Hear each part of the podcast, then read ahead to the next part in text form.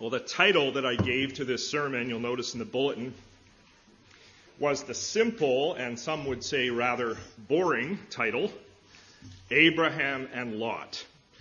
And of course, Genesis 13 is about Abraham and Lot. Abraham and Lot, of course, are the two main characters in this entire chapter. They engage in both a conflict and in some conflict resolution.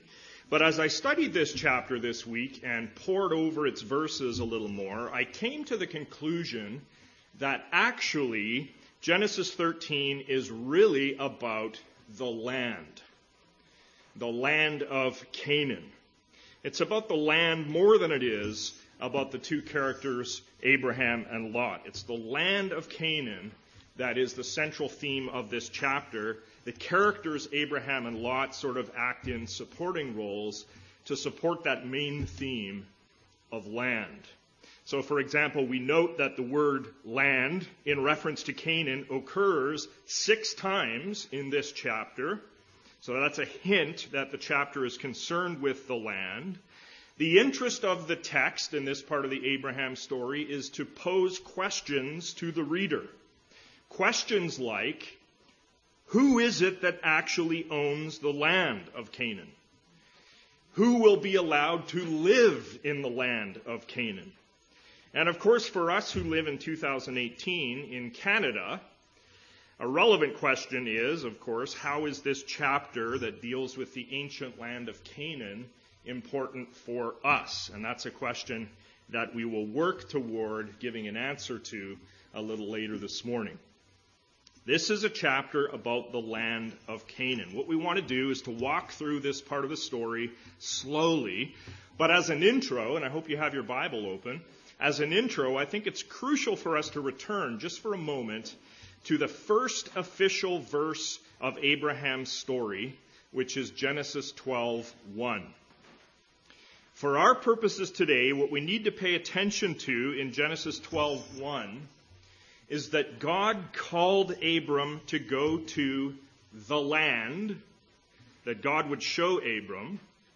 And as part of that command, God also required that Abram go from his father's house.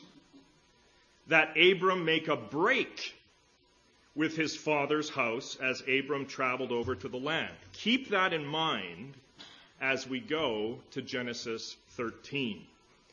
The first words of chapter 13 read as follows. So Abram went up from where? From Egypt. Remember Abram's troubles in Egypt? Abram had engaged in that deceptive scheme with his wife in order to save his own skin. And the end result was that Pharaoh had booted Abram and his entourage out of Egypt.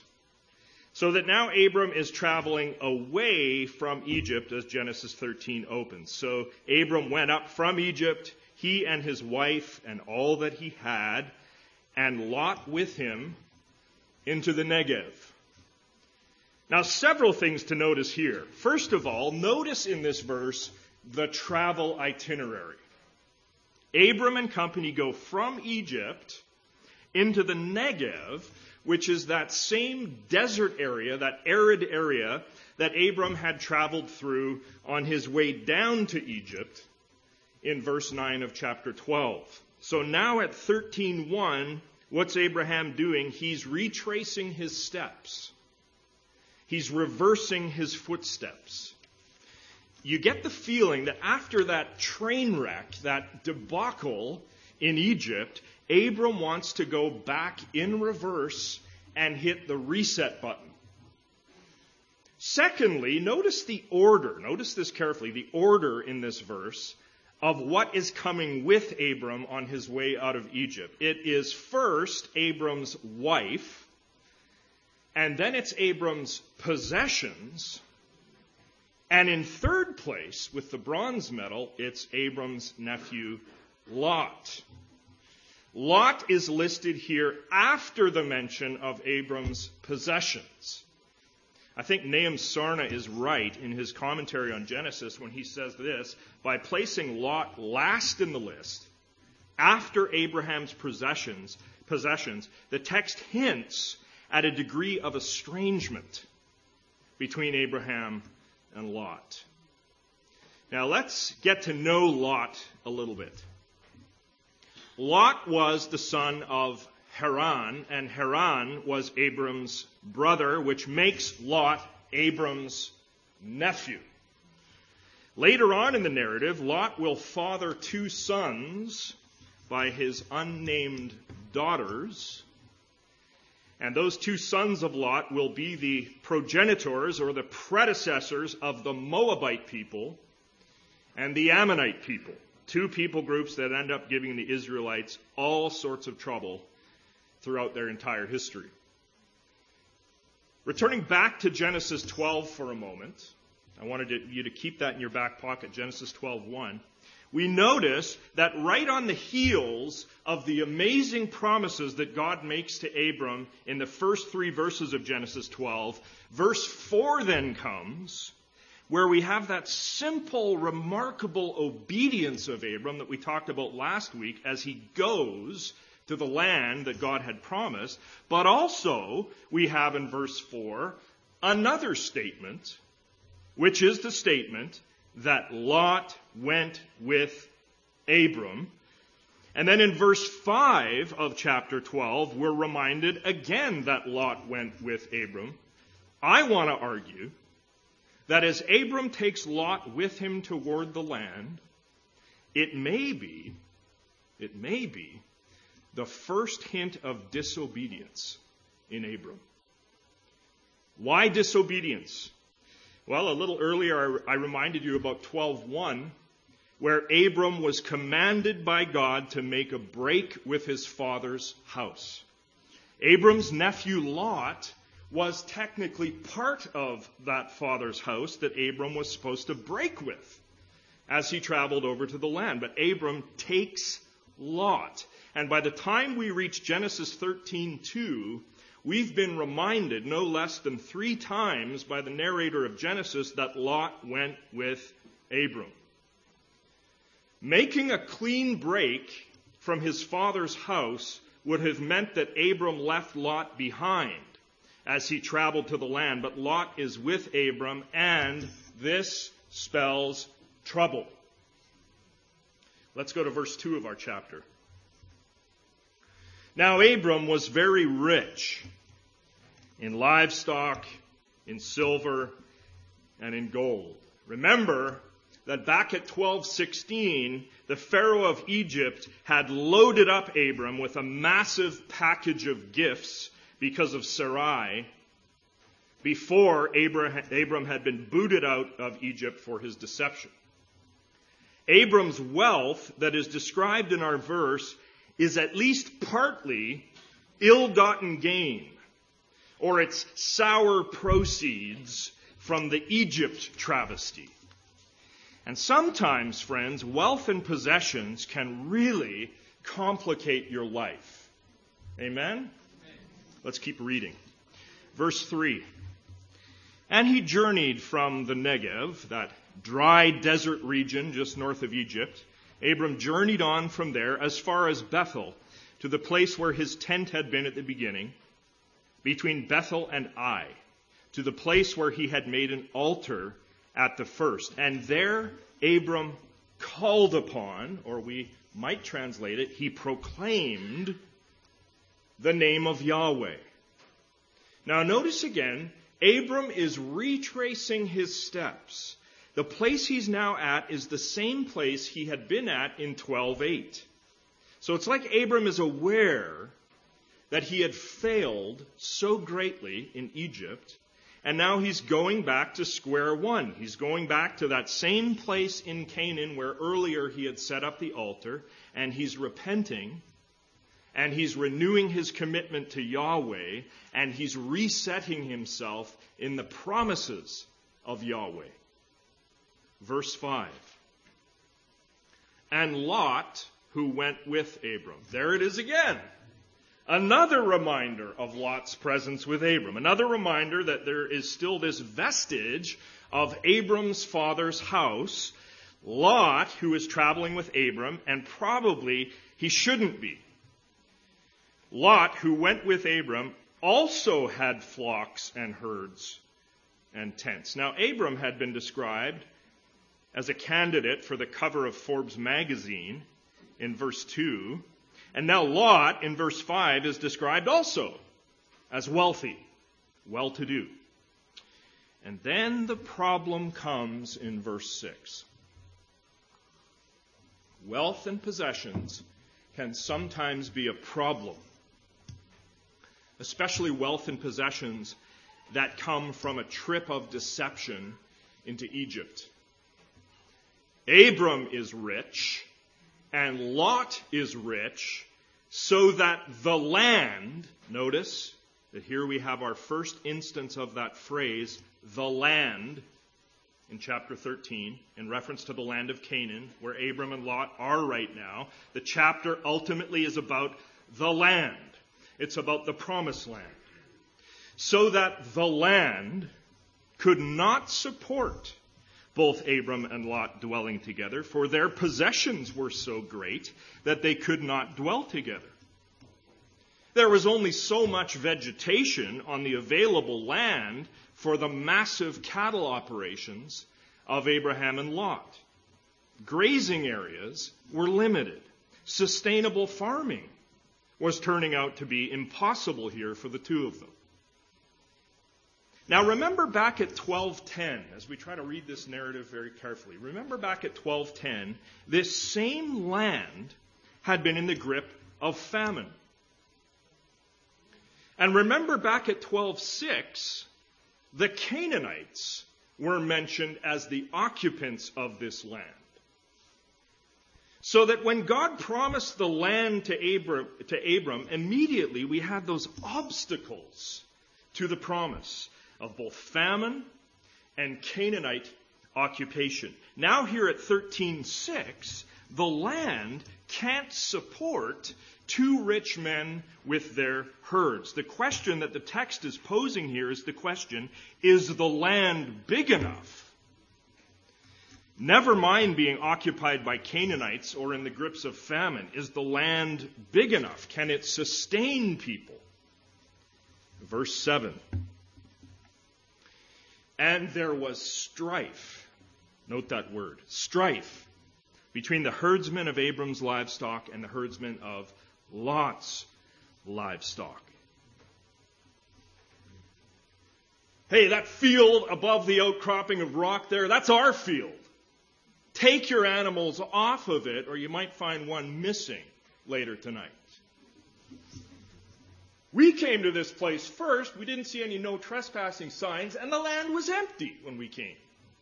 Strife, verbal quarrels, that's the word here.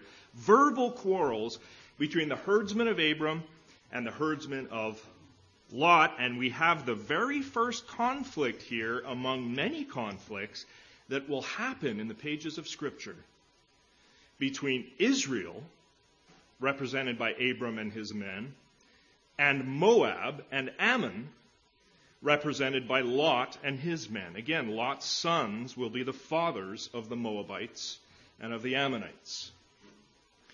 And then notice carefully that last sentence in verse 7. At that time, the Canaanites and the Perizzites were dwelling in what? The land. There it is again. The Canaanites were the people in this land who dwelt in or dwelt near the walled cities in the land, while the Perizzites were those who dwelt in the open country. Bruce Waltke says this Together, these two peoples composed the indigenous population that restricted pasturage and watering holes, making it impossible for Abram and Lot to sustain the fertility of their flocks and herds grazing together. Yes. The Canaanites and Perizzites mentioned here already reserved the best parts of the land for their herds Hence this scrap now between Lot's men and Abram's men for the leftovers. They are all having a hard time finding adequate space and food and water for their respective herds. Now, before we proceed forward in the narrative to verse 8, notice that another question is implied to the reader in this last sentence in verse 7. The question is Who owns the land of Canaan? Well, for now, here in verse 7, we're told that the Canaanites and Perizzites were dwelling in the land. So it appears here that the Canaanites and Perizzites are the owners of the land. Watch what happens as we go now to verses 8 and 9. The quarreling, disputes, the claims and counterclaims amongst Abram's men and Lot's men have reached a fevered pitch. And so Abram now takes initiative and speaks to the situation. Then Abram said to Lot, Let there be no strife between you and me, and between your herdsmen and my herdsmen, for we are kinsmen. Get that? We're family, Lot. Let's have cooler heads prevail here. We're family. Verse 9, Abram says to Lot, Is not the whole land before you. Notice we have another reference to the land of Canaan. Is not the whole land before you? Separate yourself from me. If you take the left hand, then I will go to the right. Or if you take the right hand, then I will go to the left. Now, note, first of all, what's happening here. The end of verse 7 implied that the Canaanites and the Perizzites were the owners of the land. But now, verse 9 implies that Abram owns the land. After all, Abram feels he's in a position here to distribute a section of the land to his nephew Lot. So, who owns the land? The Canaanites and Perizzites? Or is it Abram? That's a question that's being raised by the text. Let's keep going. Now, what Abram does here is really quite staggering, isn't it? In Genesis 12:7, God had promised the land to Abram's offspring. Abram had that promise from God that Abram's descendants would inherit the land, so that the land was the rightful possession of Abram's. And friends, when something is a person's rightful possession, most people will cling to that something and they will fight for that something. But not Abram. Abram, who is Lot's senior, we need to understand, Abram, who is Lot's uncle, gives the choice to his junior nephew. Lot can go ahead and he can choose either to have the southern portion of the land of Canaan that was rightfully Abram's, or Lot can choose the northern portion of the land that was rightfully Abram's. Now we need to notice this very carefully. Abram, listen, he seems willing to relinquish, to surrender the very land that had been promised to him by God. Just as later in the story, Abram will be willing to relinquish his son, who had been promised to him by God. Abram amazes us, doesn't he?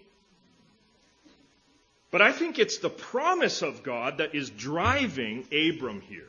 It's the promise of God that's driving him. What do I mean by that? I mean that because God promised Abram the land, and because Abraham believed that God meant what God said concerning the land, now in this matter with Lot, Abram can simply rest in the promise of God. Abram will have the land because God said that he would. And so for now, Lot can go ahead and he can choose whatever he wants. And by and by, God is going to come through on his promise to Abram. What's Abram doing? He's resting in faith. Abram is trusting God's promise of the land as he lets Lot make a choice over the land. Abram had tried to manipulate things, hadn't he? Had tried to manipulate things to his own advantage with his own smarts during that whole mess in Egypt. Maybe now he's learned a lesson. No need to manipulate matters. Rather, rest in the promises of God and renounce self interest. Oh, there are lessons here for us. Renounce self interest in order to promote peace between himself and Lot. Alan Ross says this One might expect Abram to cling to the land as his rightful possession, but he offered it to Lot. The one who believed that God promised to give him the land did not have to reserve it for himself. There may be somebody here this morning who needs to hear this word from God. Are you willing to rest in the promises that God has made to you, and in the meantime, give generously to others because you are resting in the sure promises of God. Well, what does Lot do with Abram's generous offer? Notice the text here. Abram had given first crack to Lot. Either the south or the north of Canaan, go ahead and choose. What does Lot do? Lot goes with option three, which wasn't even on the table. Verse 10 Lot takes out his binoculars. Listen to the text. And Lot did what? Lifted up his eyes and saw that the Jordan Valley was well watered. The area that Lot is considering, as several commentators have pointed out, isn't even technically in the land of Canaan. The area he's looking at was probably just beyond the promised land. Lot lifted up his eyes and saw that the Jordan Valley was what? Well watered everywhere, like what? like the garden of the Lord. Like the land of what? Egypt in the direction of Zoar.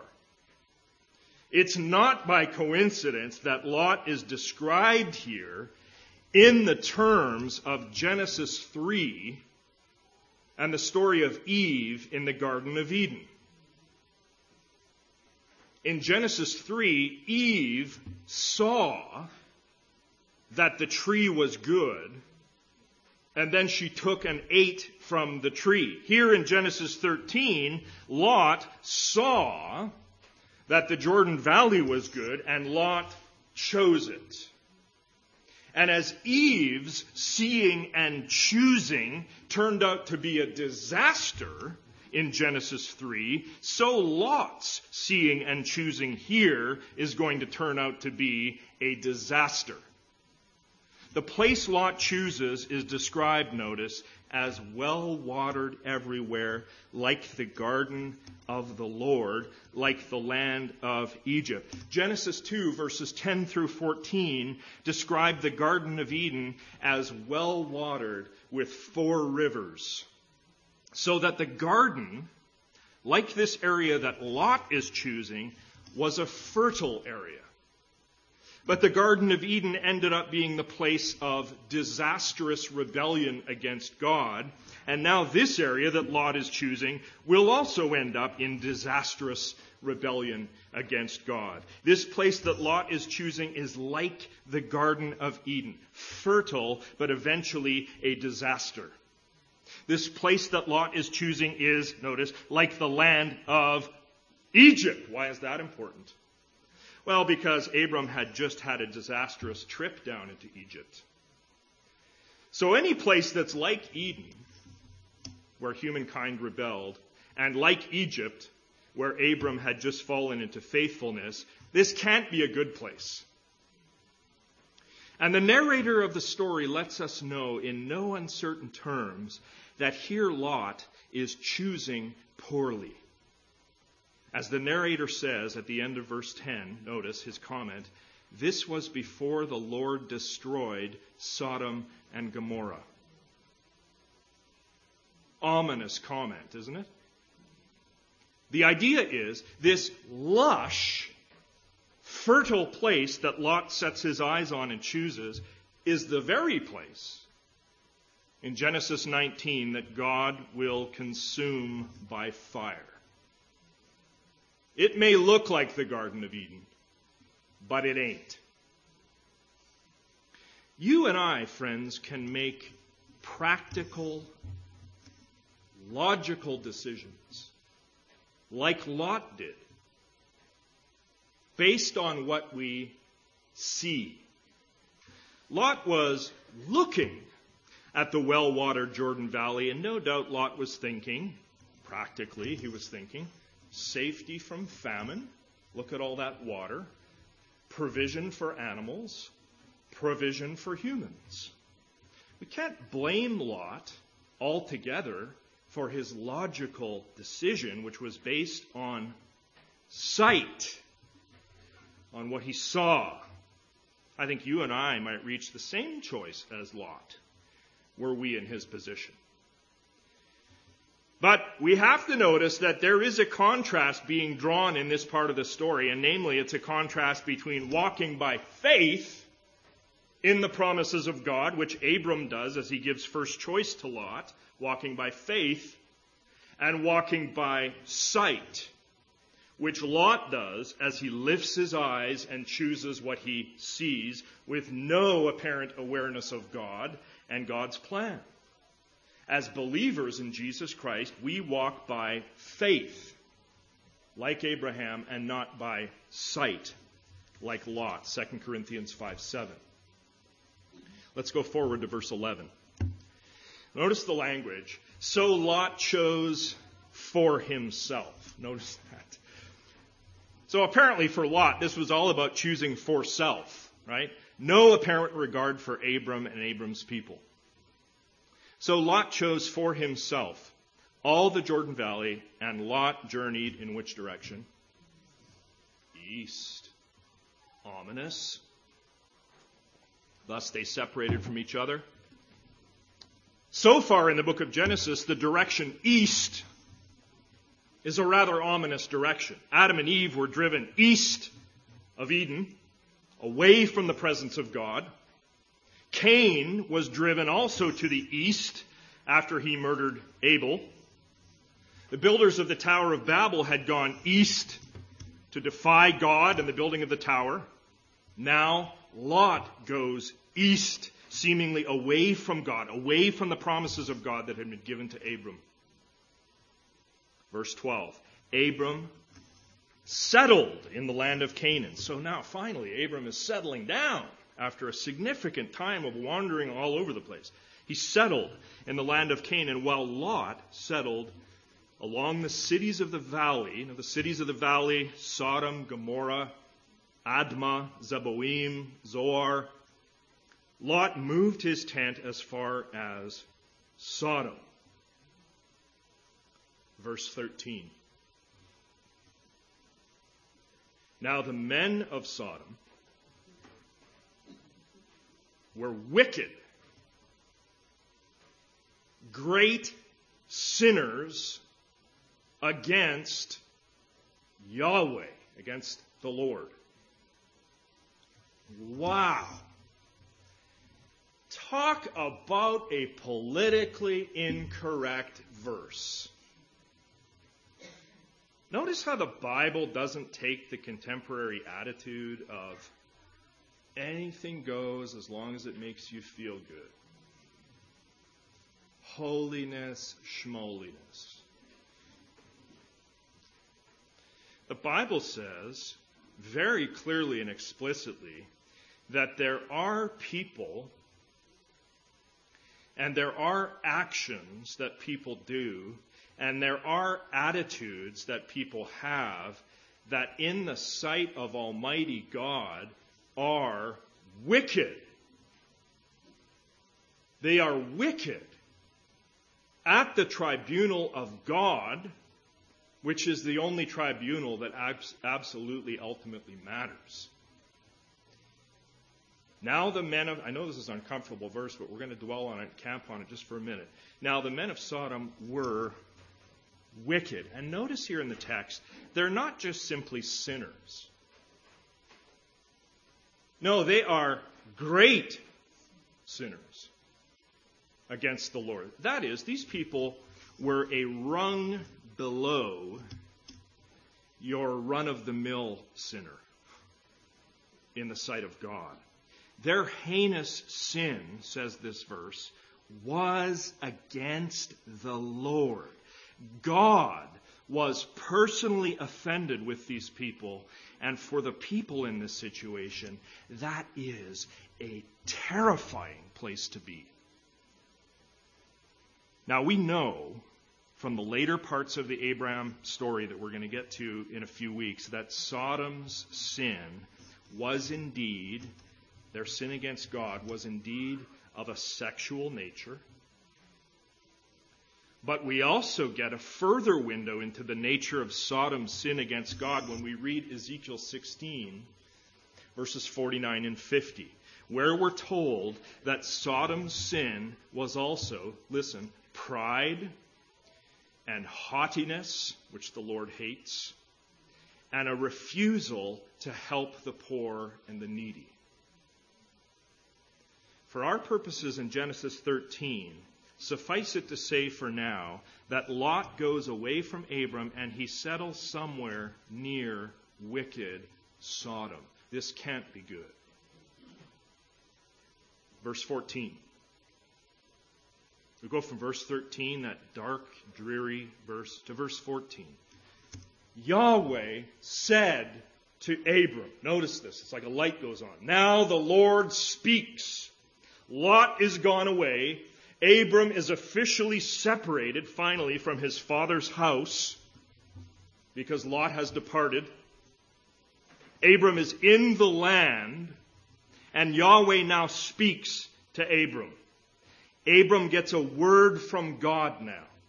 And I'm sure that separating from Lot in the way that it, it had happened was a rather painful thing for Abram. Now, as John Calvin says, God comes, I love this, with the medicine of his word to alleviate Abram's pain.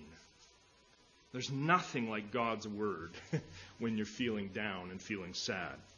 The Lord said to Abram after Lot had separated from him, Listen to the Lord and his grace and his goodness. The Lord could have said, You're done, Abram. I, didn't, I don't like what you did in Egypt. That's not what he says. The Lord says, Lift up your eyes and look.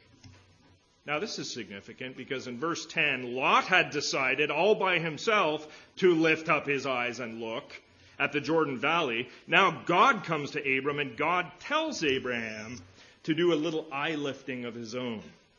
Lift up your eyes, Abram.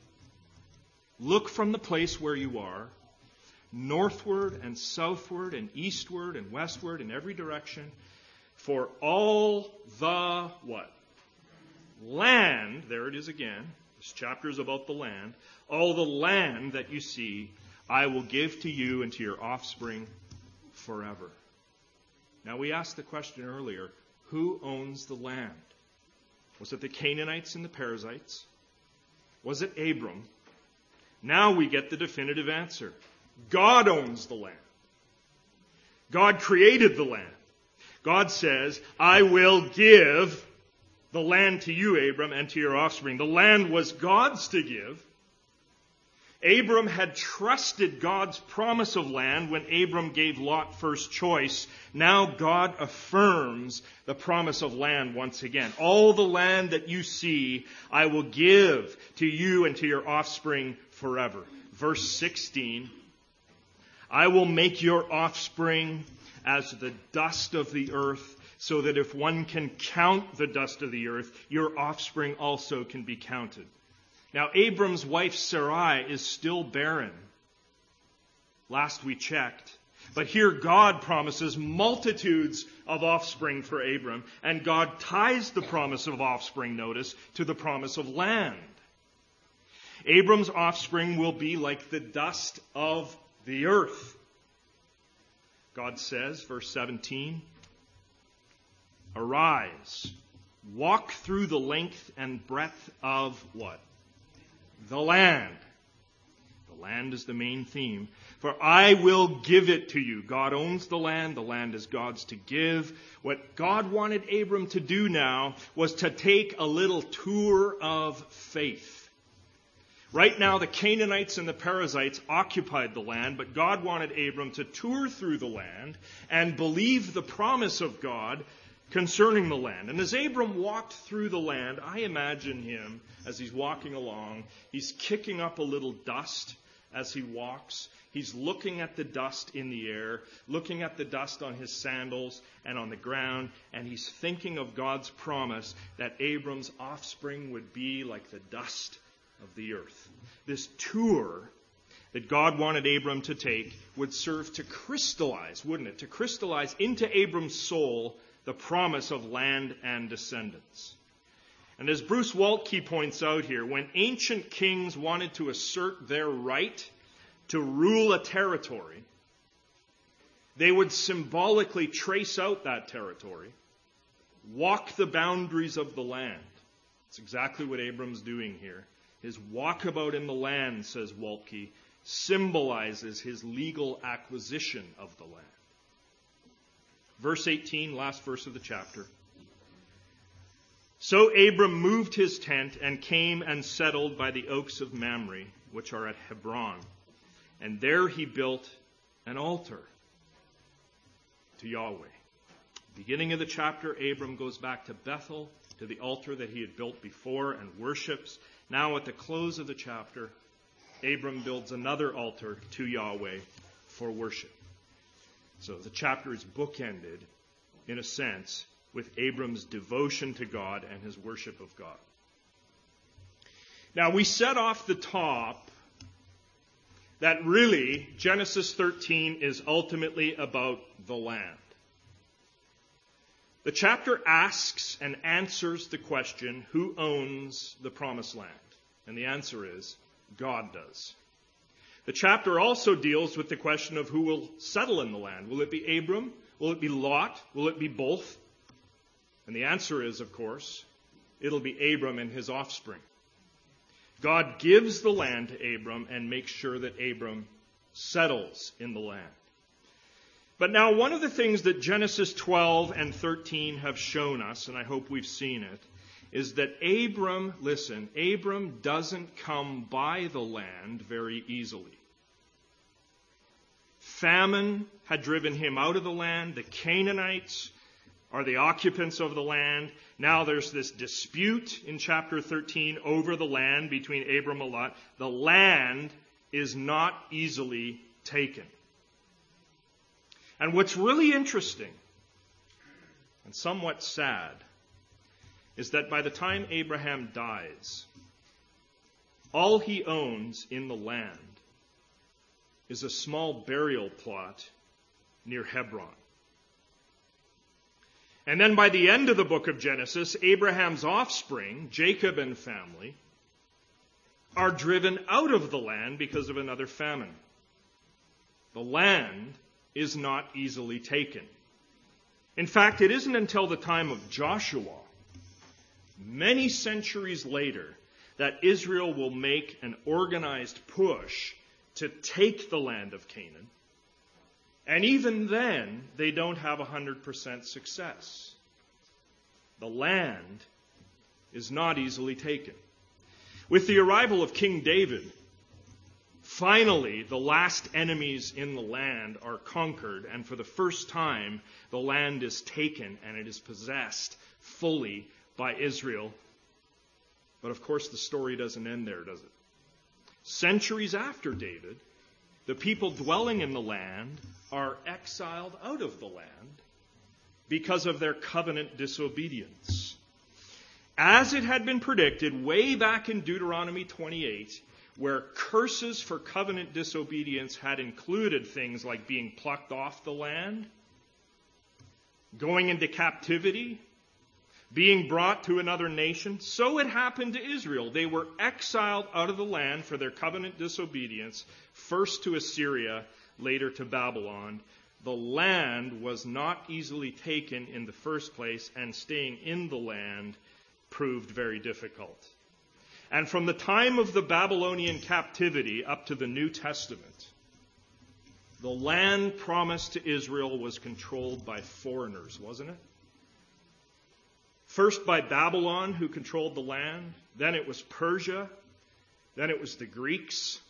And finally, it was the Romans in the moment when Jesus Christ was born. So that for almost six centuries prior to the birth of Jesus, the promised land had been controlled by foreign nations. And the question as the New Testament opens is Will Jesus take the land back for Israel? Let's talk about Jesus. Let's talk about his relationship to Genesis 13.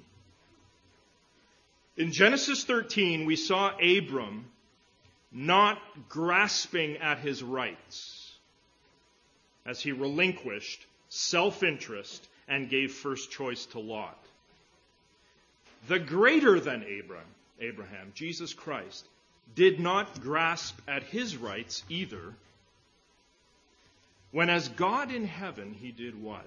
He emptied himself and took the form of a servant, being born in the likeness of men. Philippians 2 6 says that although Jesus was in the form of God, he did not count equality with God a thing to be grasped. In Genesis 13, Lot is given first choice in the matter of the land, and Lot chooses foolishly. He chooses out of self interest. In Matthew chapter 4, Jesus must make a choice. The devil shows Jesus all the kingdoms of the world and their glory. And the devil tells Jesus that it all can be his if Jesus will just bow down and worship the devil. In that moment, Jesus, we need to understand, is better than Lot. He's wiser than Lot. Jesus is miles supreme over Lot because Jesus makes the right choice, the wise choice, the choice that denies himself and honors another. Jesus honors the Father and the Father's plan as he says to the devil, and I love these words, Be gone, Satan, for it is written, You shall worship the Lord your God, and him only shall you serve. See, the first priority of Jesus Christ was the plan of God and following through on that plan, which included the cross as the way in which Jesus would inherit the kingdoms of the world. The earth is not easily taken. Jesus had to go to the cross in order to secure his inheritance of the kingdoms of the earth. He had to die in order to be exalted by the Father to the place where Jesus now has been given all authority, not just over Canaan, but over the entire earth. What we see as we turn the last pages of the Old Testament into the New Testament is that questions concerning the land of Canaan, we need to see this, questions concerning the land of Canaan, owning the land of Canaan, possession of the land of Canaan, these questions, as the New Testament opens, recede and they fade away as the New Testament flowers out and gets underway. There were some, oh yes, there were some in the days of the Roman occupation of the land when Jesus was born, there were some who still had possession of the promised land on their minds. We see this in a place like Acts 1 6, where they ask Jesus if Jesus will restore the kingdom to Israel. But we need to notice the response of Jesus. All the earth belongs to Jesus. Now, this is where it gets practical for the church. In Acts 1 8, Jesus tells them that there's a new priority. There's a new priority, church. The Holy Land has served its purpose. There's a new priority. It's not possession and ownership of a tract of land called Canaan anymore. It's rather that the gospel witness needs to fan out, as Jesus says, and spread to the ends of the earth.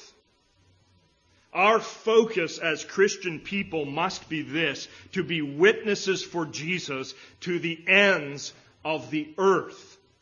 The only pieces of real estate that should interest us now are the whole earth for our witness and the new heavens and new earth that are coming that we are inviting people to join us for. We desire a better country, says the writer of Hebrews, a heavenly one. We desire the city that God is preparing for us, and we want as many people as possible to be saved and join us in God's eternity. Let's pray the vision of Genesis 13 through the lens of Jesus Christ. Let's pray together. Our Father in heaven, we thank you for your revelation. We thank you for your progressive revelation that starts chapter 1 in the Old Testament and ends at the final chapter at the end of Revelation, and how we can't understand Genesis 13 without understanding the New Testament, and we can't understand the New Testament without understanding and knowing the Old Testament. We thank you that you have supremely put this revelation together for our benefit, for our direction, for our purpose as human beings. Thank you for revealing to us your Son, Jesus Christ, and his saving blood. And I pray today that if someone here in the sound of my voice does not know Jesus, that Holy Spirit, you would so work on their heart that they would come to know you and trust you, that they would join other believers in the new heavens and new earth that are coming. We praise you and thank you for your work in the world and in this church. Amen.